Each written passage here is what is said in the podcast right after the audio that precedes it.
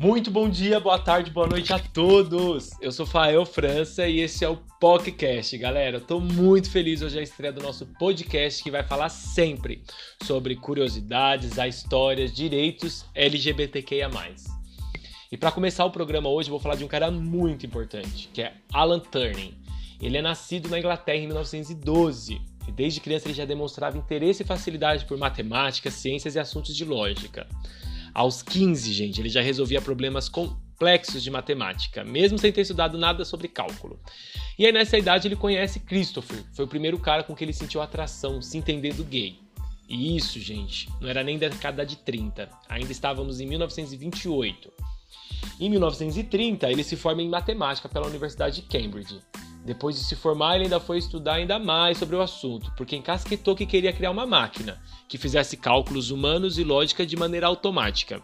Foi então, na década de 40, durante a Guerra Mundial, a Segunda Guerra Mundial, ele foi chamado pelo governo para trabalhar em uma equipe cujo objetivo era decifrar um enigma, que eram os códigos que os nazistas se comunicavam. Foi quando ele criou a máquina Turing, um dos principais computadores modernos. A máquina deu a possibilidade de decifrar os códigos, acelerou a derrota da Alemanha e pôs fim à Segunda Guerra Mundial. Isso mesmo, galera. Um gay criou o computador e, de quebra, ainda acabou com a Segunda Guerra Mundial. Olha só como era bom não ter tanta diva pop pra gente se preocupar. Brincadeiras à parte, depois que a guerra acabou, ele ainda foi trabalhar no Laboratório Nacional de Física do Reino Unido, onde ele criou o Manchester 1. Foi o primeiro computador com diretrizes parecidas com o que nós temos hoje. Depois ele foi para os Estados Unidos trabalhar com química, mas como nem tudo na vida da gay é fácil, é, em 1952 ele foi processado depois de tudo que ele fez pelo próprio governo britânico por ser gay. É, na época, a homossexualidade era considerada crime. Mais de 50 mil homens chegaram a ser presos na época.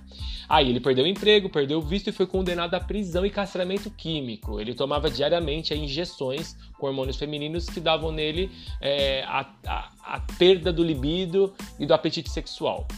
E aí, infelizmente, em 1954, aos 41 anos, ele morre por intoxicação de cianeto, que fazia parte dos medicamentos que ele tomava, né?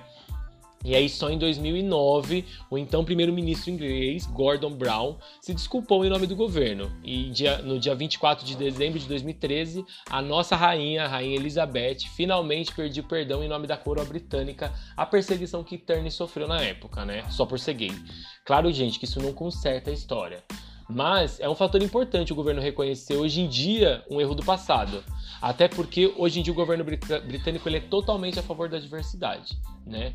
Bom, e agora mudando um pouquinho de assunto, nós vamos receber a nossa deusa, a nossa incrível, maravilhosa Lineker, que vai bater um papo incrível aqui com a gente. Bora?